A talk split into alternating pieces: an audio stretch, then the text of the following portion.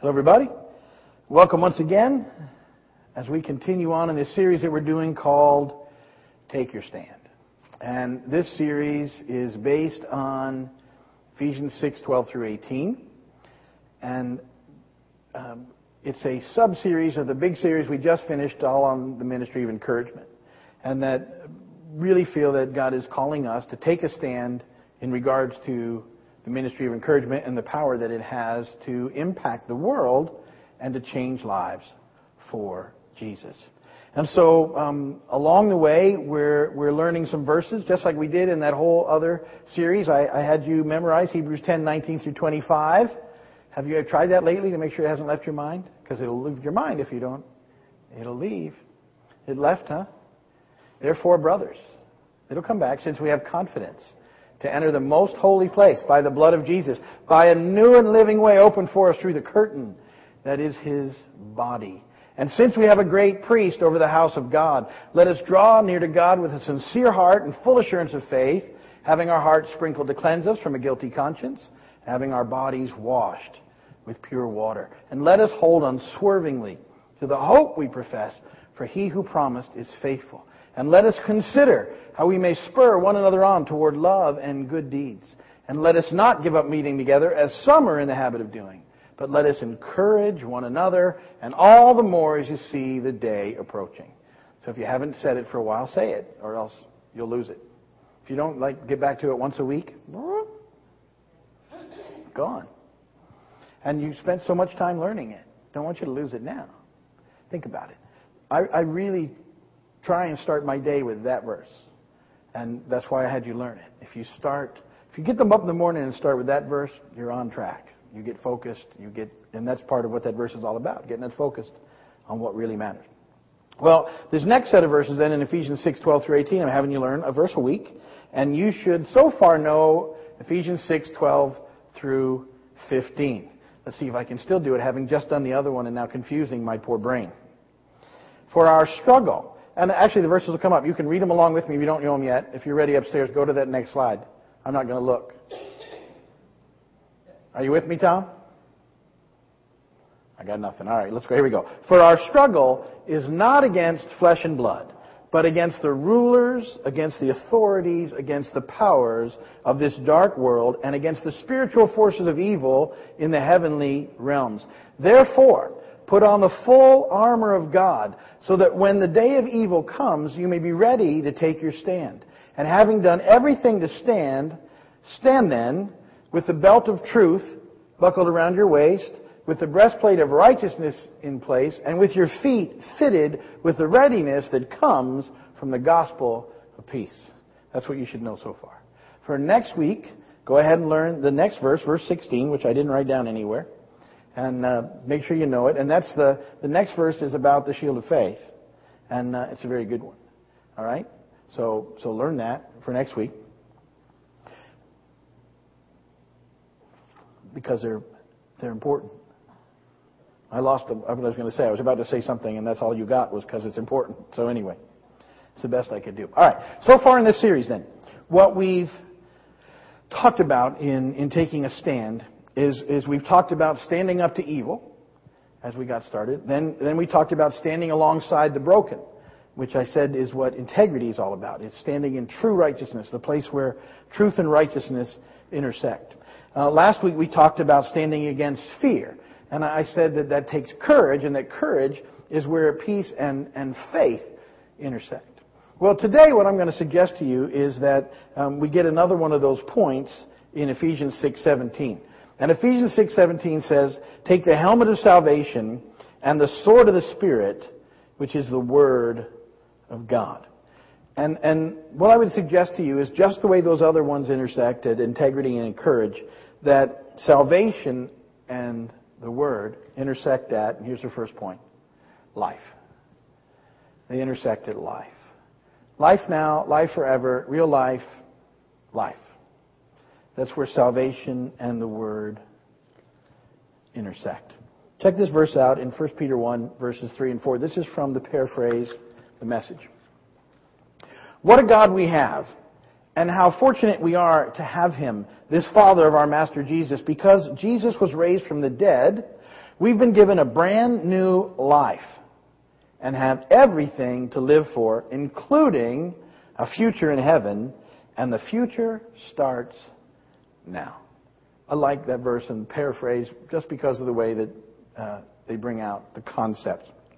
And, and what you need to know about this life from that verse is that, that you get your past forgiven. That's how we get a brand new life. That's, that's a good news thing, isn't it? That you get your past forgiven. And, and like, I'm glad, like, you know, because 30 seconds ago was my past. a minute ago, I, it's forgiven. And that's a good thing. The stuff that I've done doesn't need to haunt me. The stuff that I'm ashamed of, I can let go. Um, it's been forgiven. And I can learn from it, but it's forgiven. It, it's, it's not to be what rules my life anymore. And it's not where we're supposed to spend our lives. A lot of people get stuck in the past because of all the things that have either they've done or that have happened to them, and they they don't live where they need to live. So that's all been forgiven. Um, you get a purpose for living. In that verse, it says that we have everything to live for. That that there's a purpose to life. Uh, some people go through life thinking that it doesn't count, that it doesn't matter, that they don't matter, that they they get stuck in this place where they're just going day to day, and they're just sort of getting up, going to work, going home, going to sleep, getting up, going to work, and they begin to ask the question, what's it all about? Is this all there is? And the answer is, no, there's a lot more to life than that. And that the purpose for life is found in our relationship with Christ. It's in Him that, that it begins to make sense. It's in Him that we begin to see that, that it's not this tiny little thing that we've made. It is so much bigger. And our perspective begins to change. And, and life takes on meaning. Um, and, you know, and I've suggested in this last 20 some weeks I've been preaching on the topic of the ministry encouragement that it's part of the purpose of all of us to be encouragers. And we've looked at it through many different scriptures. And that it's a part of the, the purpose of your life is to be an encourager. And, and so it's, it's a part of what we're called to do. And it's a great ministry. Again, if you haven't gotten in, get in because it's, it's great. Um, it's, it's, it's, it's wonderful to start being thankful instead of always thinking about the bad stuff. And it's amazing to encourage people. And it, it just doesn't happen very much.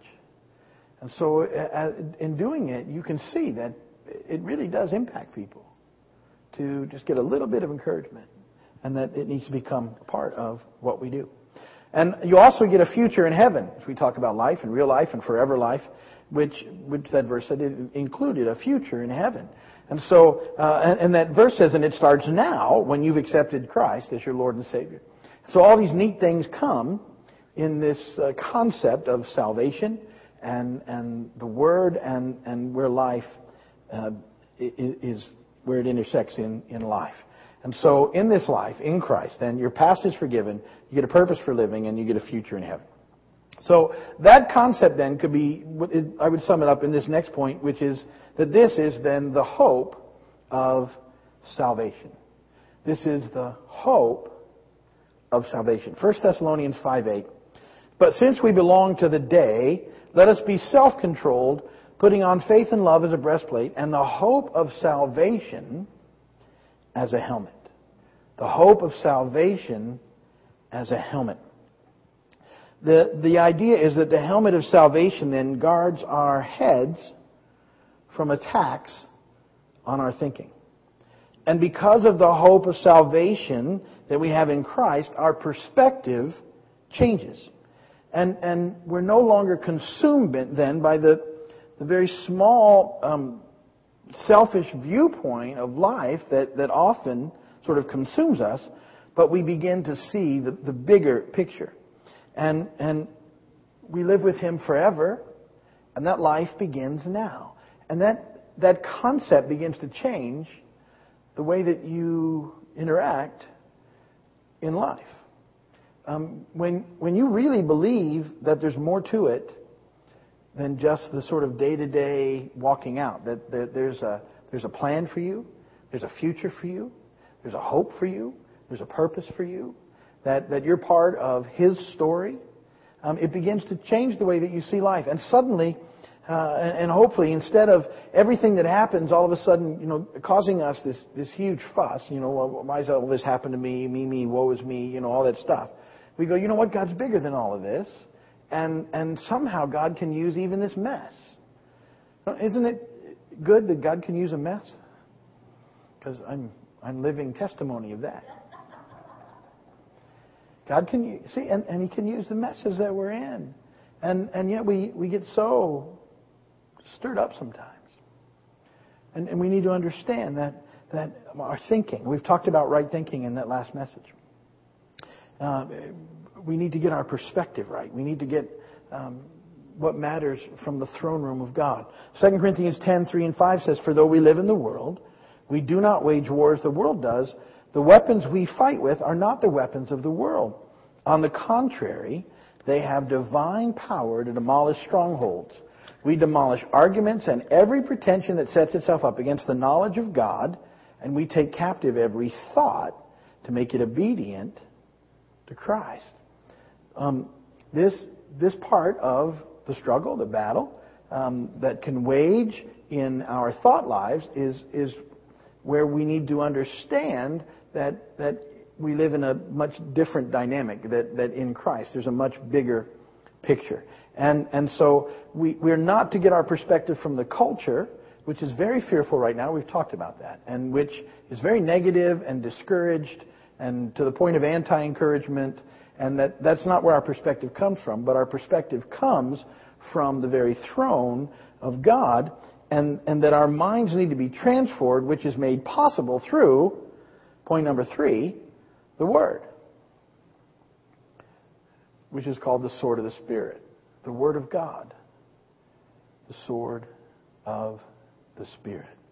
And so um, we, we get this brand new life, and, and it starts now with a, with a future in heaven, with a purpose for living, our past wiped clean. And, and yet we're still sort of processing a lot of times with some old tapes. Um, and it's interesting to me um, how, how old some tapes are sometimes. Because some situations will rise that I haven't thought about in years, and I'll feel an old tape kick up, and I'll go, you know, I don't really think I feel that way anymore. But I haven't really spent much time thinking about it, or considering it, or praying about it, or really seeing what the Bible has to say about it. And see, that's ultimately how we get transformed. Um, and especially when we feel ourselves being consumed by the fear that we talked about last week that's very prevalent in our culture. Um, a news story will pop up, and all of a sudden we'll start feeling funny. And, and it's easy to get consumed. We've been very blessed this year, but, but you can tell that, that every time a new storm pops up, they want you to get a little fearful. Do you, do you get that? Because you know why? They want you to tune in constantly. And so they, they take storms that are no way coming at us. We better watch that one.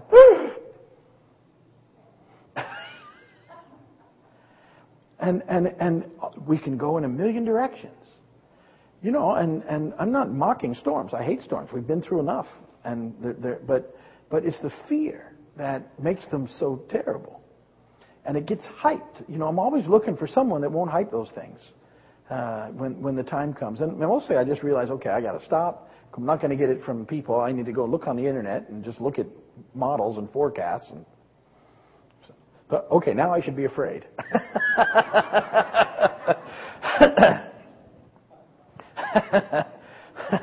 but, you know, in a power, love, and sound mind kind of a way. Like we talked about last week. But, but we have to be careful, and so we, this transformation needs to take place because we we get in Christ, salvation happens, we have this hope now, we have these amazing things happening, and yet our mind's got to catch up to that whole process because we've run through life up until that point processing everything a different way. And, and you might process things um, without even realizing it because your parents processed them a certain way. And those tapes might just be in you. And you never really question them. You, they're just there and and they stick. You know that stuff sticks with you. When I grew up, we never went to church. I never remember being in church. And there's a picture of me as a little kid going to church for something. I guess I got christened, but it was not a part of our life. And um, uh, I can remember when we would drive around on Sunday anywhere and there was a bunch of traffic, my dad would get mad and he'd call everybody God botherers. The traffic's bad because of all the God botherers. That's what he would say. That stuck with me for a long time. You know how a little statement like that can stick with you? And I would find myself saying that, driving around. And, and that had to be processed back out. I'm real happy about those people now. I am one. But we have all this stuff that we picked up that, and it, it might be somebody that we trusted that said something and we just took it in without ever really processing it. And so I, I think throughout our lives we have to be careful that we're always processing through the Word. And that's why, you know, I, I, tell you all the time, you need to be studying the Word, you need to read it, you need to memorize it, you need to spend time with it. Um, it needs to settle on you. Um, and, you know, I challenge you again, if you're a believer and you haven't read the book, you need to read it. Sit down and read it. Doesn't take very long. It looks a little overwhelming, and it, it, it's a little chunky to read through. There are points when you think, why am I reading this? But it all makes sense as you read it. Maybe not the first time, but it'll come to you. And then a lot of times you'll be reading something, and then later on you go, hey, I remember reading something about that. And, and it's, it's something that every believer ought to do. Um, we need the Word working in our life to transform these thought patterns that aren't quite right. And especially as it relates to fear. Romans 12:2. Do not conform any longer to the pattern of this world, but be transformed by the renewing of your mind. Then you'll be able to test and approve what God's will is, His good, pleasing, and perfect will. So, the pattern of the world has to be transformed then, or changed by the renewing of your mind. Don't be conformed to the pattern of the world. Change it by having your mind renewed. Now this process happens by the word of God, by the sword of the spirit. Hebrews 4:12. For the word of God is living and active, sharper than any double-edged sword.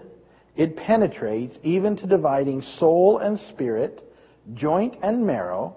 It judges the thoughts and attitudes of the heart. That's pretty powerful stuff. But see, the Word of God um, cuts through that mess. And, and sometimes if you're processing something and you find that you're in complete opposition to the Word of God, something needs to change. What do you think that might be? Probably that thought. Because that, the book's not going to change. And so uh, it's a it's a it's a it's a wonderful thing to have, but it's very challenging because there's a lot of stuff in the book that's pretty challenging. That's why I tell people to read it. Uh, sometimes we'll sit here and we'll read a chapter. Uh, we're going through it a chapter at a time on Wednesdays, and I'll, I'll look around and I think, have, have you all read that before? Because that's some tough stuff, and it's got a lot of tough stuff in it. But it's for a reason, and it's good stuff. But we have to read it to understand it and, and to begin to change our perspective and to get a bigger picture about what it's all about and what it means. 2 Timothy 3:16 and 17. This is from the message paraphrase.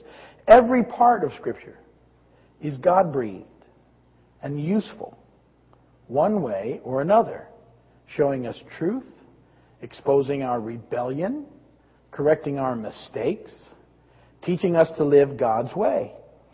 Through the Word, we are put together and shaped up for the tasks God has for us.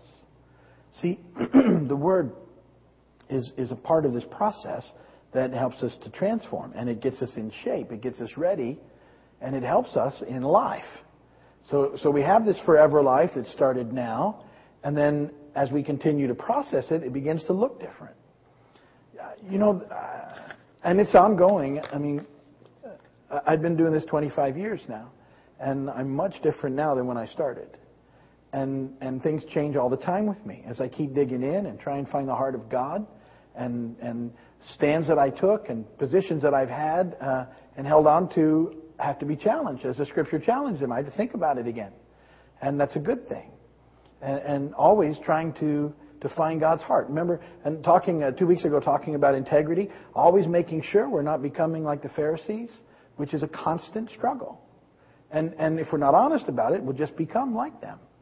And, and we've all got a little bit of that in us, and so we have to be very much aware of it. But the only way to get it is through reading the Scripture and, and through studying it and for you know, looking at, at the model of Jesus and, and what he comes and says and does and, and how he does it and how important it is for us to get that he's demonstrating the heart of God.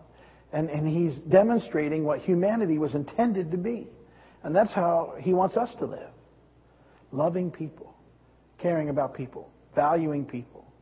To God, as we've been talking about on Wednesday nights, you've come, is that, that people are the prize. That's, that's what has to be the heart of everything that we do. People are the prize to God. That's it. And, and we need to hold that into focus. So, this, this idea then of standing with Jesus uh, takes salvation and the sword of the Spirit, which is the Word of God, and it, and it brings it together, and in that we find life, real life, forever life, forever life. And again, it points us to the ministry of encouragement. You're going to think I'm making this stuff up over time, but check this verse out. Because we, well, everything points us to the ministry of encouragement. You could say that. And it does. 1 Thessalonians 5, 5 through 11. You are all sons of the light and sons of the day. We do not belong to the night or to the darkness. So then, let us not be like others who are asleep, but let us be alert and self-controlled.